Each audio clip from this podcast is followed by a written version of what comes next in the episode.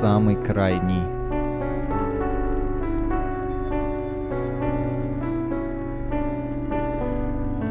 Вода.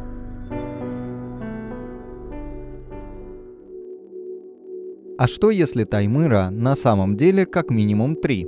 И два из них женского рода. А еще сам полуостров – настоящая кровеносная система со своей сложной организацией. Звучит хоть и необычно, но от чего-то и правдоподобно, не так ли? Не зря по-якутски «тымыр», собственно название Таймыра, переводится как кровеносный сосуд или артерия. Все это о богатых водных ресурсах полуострова – и речь пойдет отнюдь не о рыбах, что здесь встречаются. О них мы еще поговорим отдельно. Сейчас о ручейках, реках, озерах и заливах Таймыра. Взглянем на карту на спутниковые снимки. Таймыр весь пронизан множеством синих полосок, кажется, будто хаотично раскиданных по бескрайней тундре и арктическим широтам. Перечисление тысяч ручьев займет не одну страницу в энциклопедии. Но все они так или иначе составляют четыре самых длинных основных реки. Из тех, что больше всего на слуху, одна носит непривычное для средней полосы название Пясина. Здесь вот фоновая на реке, а тут ничего не впадает. И залив там тоже пясинская вода. Вот там ручей есть, из которого воду можно брать. Ну, она хорошая. Но он совсем мелкий. Может быть, из него взять воду. Ну, он не похож на рек, просто ручеек. И там ничего не возьмешь. Пясина — говорящее название. С ненецкого языка это что-то вроде термина «тундра» — ровная, голая, безлесая земля. Причем, несмотря на такое неблагозвучное по своему смыслу определение, эта река длиной в примерно 8 московских МКАДов была, да и остается одной из главных артерий Таймыра. Она прорезает полуостров с юга на север. С начала 17 века, когда ей начали пользоваться первопроходцы, она стала судоходной – Правда, иногда об этом забывали, на картах изображали не точно и путано. При этом Пясина всегда была важным, можно сказать, даже промышленным центром. Говорю, конечно, не о заводах, а о добыче точильных камней. Как утверждают исторические источники, их привозили отсюда как раз с 17 века.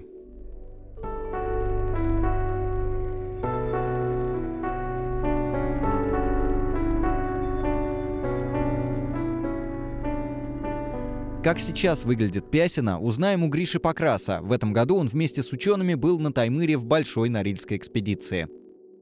В экспедиции вы жили и очень много времени провели у знаменитой, знаковой для всего Таймыра реки Пясина. Ученые, которых мы слышали, которые с тобой путешествовали и там все изучали, вот они ее обсуждают и говорят о том, что река, ну, очень непростая и многоликая, многогранная, огромная, с множеством всяких ручьев. Как она буквально-таки выглядит, как ты ее запомнил? Действительно ли она заслуживает вот этого звания артерии в организме Таймыра? Да, это безусловно, артерия — это действительно очень важная река в этих местах. И у меня она оставила очень приятное впечатление. У нее очень красивый цвет, вот такой нежно-бирюзовый. Она красиво журчит. Там разбивали лагерь на берегу. Такой вот своего рода СМР, я не знаю, прям приятно. Особенно, когда вдали немножко от цивилизации. Мы были недалеко от ее истока, вот недалеко от озера Пясино река Пясина, озеро Пясино. И там, конечно, и очень красиво, и вокруг реки, и река сама.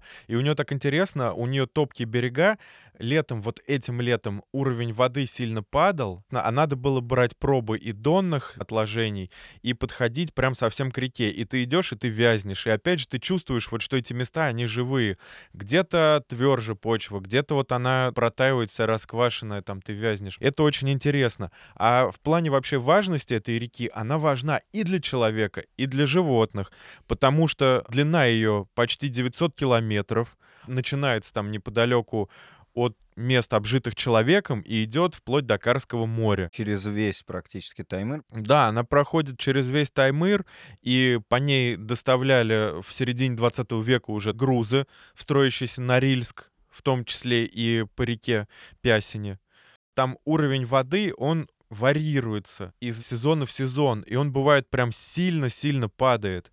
И надо, конечно, за этим тоже следить, смотреть не всегда, там не везде можно пройти но в любом случае она судоходная. Кроме того, через Пясину проходят миграционные пути северных оленей. И, соответственно, здесь жили и охотились там и ловили рыбу коренные малочисленные народы севера, и долгане, и венки, нгнасаны. Важное и для человека, и для природы.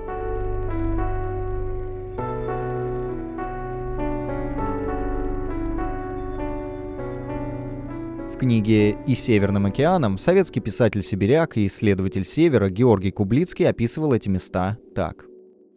Весь следующий день мы идем по широкой и совершенно пустынной реке. Никаких следов человека, ни одного дымка на горизонте. А ведь Пясина не шальная малая речонка. Длина ее около тысячи километров, шириной поспорит с Окой. По берегам стада диких оленей. И какие! Я поднимался с биноклем на мачту, откуда плоская тундра видна чуть не до горизонта. Тысячи, как не десятки тысяч животных. Глядите, глядите! Стайка удивительных птиц. С чем их сравнить? Похоже, пожалуй, на гусей, только броско, ярко окрашенных. Оранжевая грудка, а на темном оперении снежно-белые полосы. Никто на теплоходе не мог сказать, что это за порода.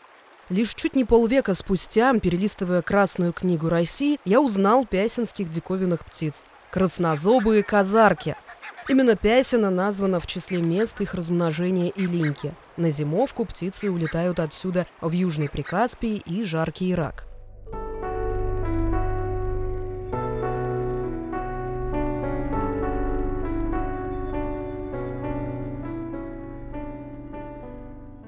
Ты как раз немножко рассказал про животных, которые водятся на песне. Вам кого-то удалось увидеть? Мы видели в первую очередь там много чаек. В некоторых местах вот есть такая хищная птичка махноногий конюк. Он находится как раз на грызунов, и в том числе и по нему зоологи определяют вообще, каково состояние вот экосистемы, потому что если он присутствует, значит, у него есть тут кормовая база, грызуны. А грызуны, если совсем вот плохо, да, обстоят дела именно с экологией, то они уходят ходит, их нет. Такие признаки очень интересные. Пищевая цепочка, по ней можно определять, да, вообще состояние местной экосистемы. Мы видели вообще оленей северных, диких, да, они бегали. Причем вот интересный момент, как они бегают, спасаются от мышкары. Мы видели следы разных птичек, мы видели следы какого-то мелкого хищника. Я думаю, что это либо лисичка, либо писец. Таймыр знаменит тем, что рек там, ну, без преувеличения, тысячи. Разных размеров, есть побольше, есть поменьше поменьше. На каких еще вы побывали? Есть э, как бы два взгляда.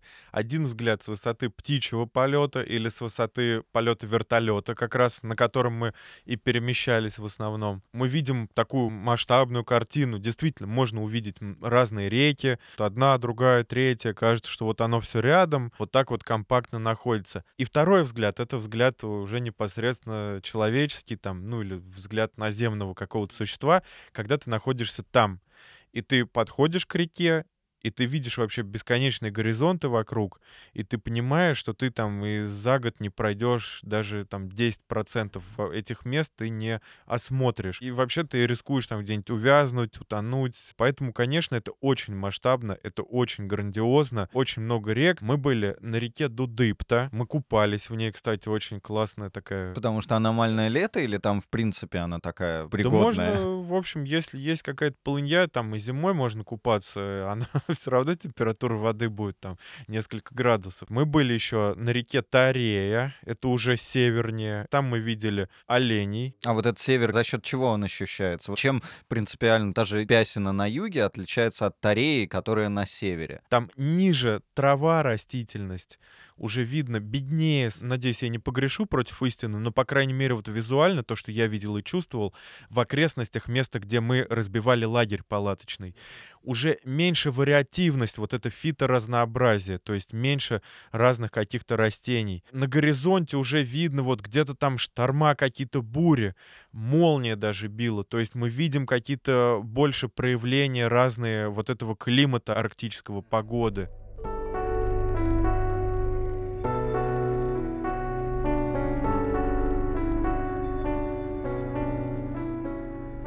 Следующая из четырех главных рек Таймыра — Хатанга. Переводится с ивенкийского языка как «большая вода». Но с размерами Пясины Хатанге сложно спорить, ведь она всего чуть больше 220 километров.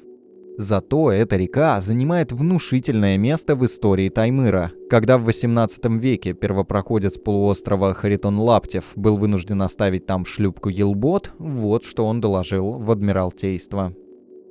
А имеющийся придубель шлюпки Большой Ялбот в 1740 году за ненадобностью от льдов не взят был на море, и встащен был на берег при устье реки Хатанге. По отбытии нашим, полную вешную водой с моря с того берега подняло и унесло вверх по реке Хатанге и поставило без всякого повреждения на берег, о котором долго не было известия, доколе сыскав вытащили на берег и сарай над ним учинен.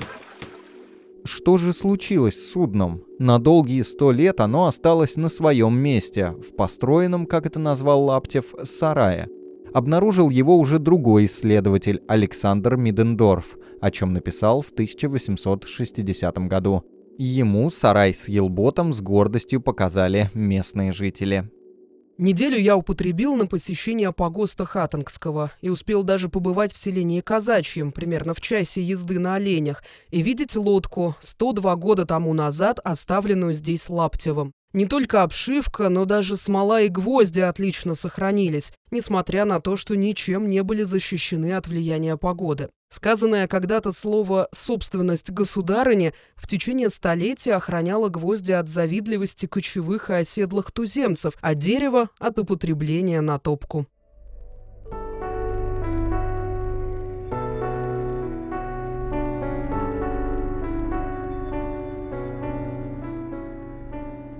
А что же касается нескольких таймыров, о которых я говорил в начале? Сейчас расскажу сразу о трех, а точнее о двух, сестрах. Я ведь упоминал, что речь пойдет и о женском роде. Разгадка этой нехитрой загадки – две реки Таймыры – Верхняя и Нижняя. Свои имена они получили по праву рождения. Дело в том, что обе связаны озером Таймыр. Это, кстати, и есть еще один Таймыр внутри Таймыра. Верхняя Таймыра впадает в это озеро, а нижняя из него вытекает. Я не просто так назвал эти реки двумя сестрами. Но все же они сильно отличаются. И советский исследователь Николай Урванцев в книге «Таймыр. Край мой северный» предлагал даже дать им разные названия. Верхняя и нижняя Таймыры по существу две совершенно различные реки. И по форме, и по характеру, и по происхождению – Верхняя – это широкая, в сотни метров, равнинная река протяженностью свыше 400 километров, со спокойным течением в низменных пологих берегах. Нижняя Таймыра, наоборот, сравнительно узкая, типичная горная река, на всем протяжении с быстрым течением в высоких каменистых берегах. Верхняя Таймыра – река древняя, сформировавшаяся десятки тысяч лет назад. Нижняя Таймыра – молодая, возникшая недавно в результате слияния двух рек.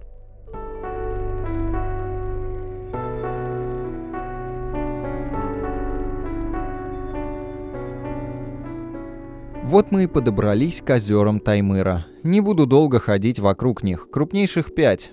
Кокора, Лабас, Кунгасалах, Портнягина и, конечно, Таймыр. И хотя каждый из них заслуживает отдельного внимания, больше всего его стоит уделить тому, что обязано своим названием полуострову. Оно по праву может считаться сердцем Таймыра, ведь находится почти в его центре, но чуть смещено, будто человеческое.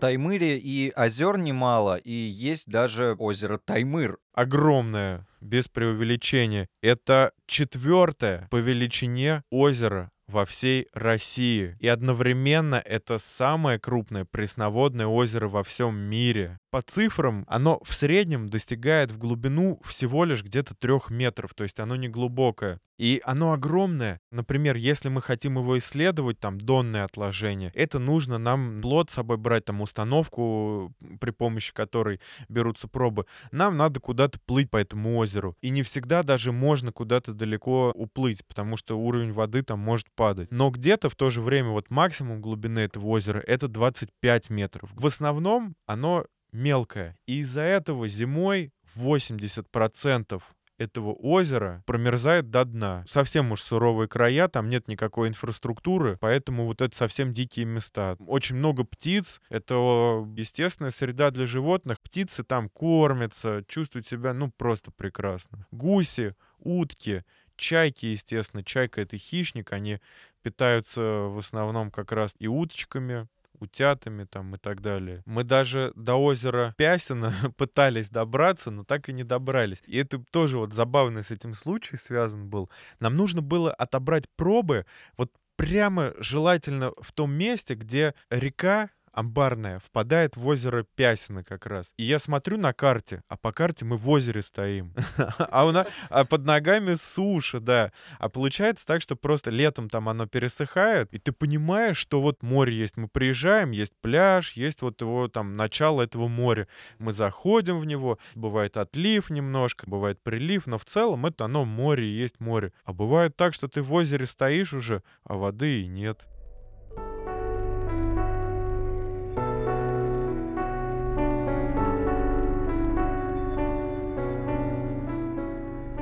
Это небольшое погружение в воды Таймыра подтверждает, что этот полуостров далеко не голая земля. Это еще и бурные маленькие реки с одной стороны, а с другой — спокойные и надменные озера.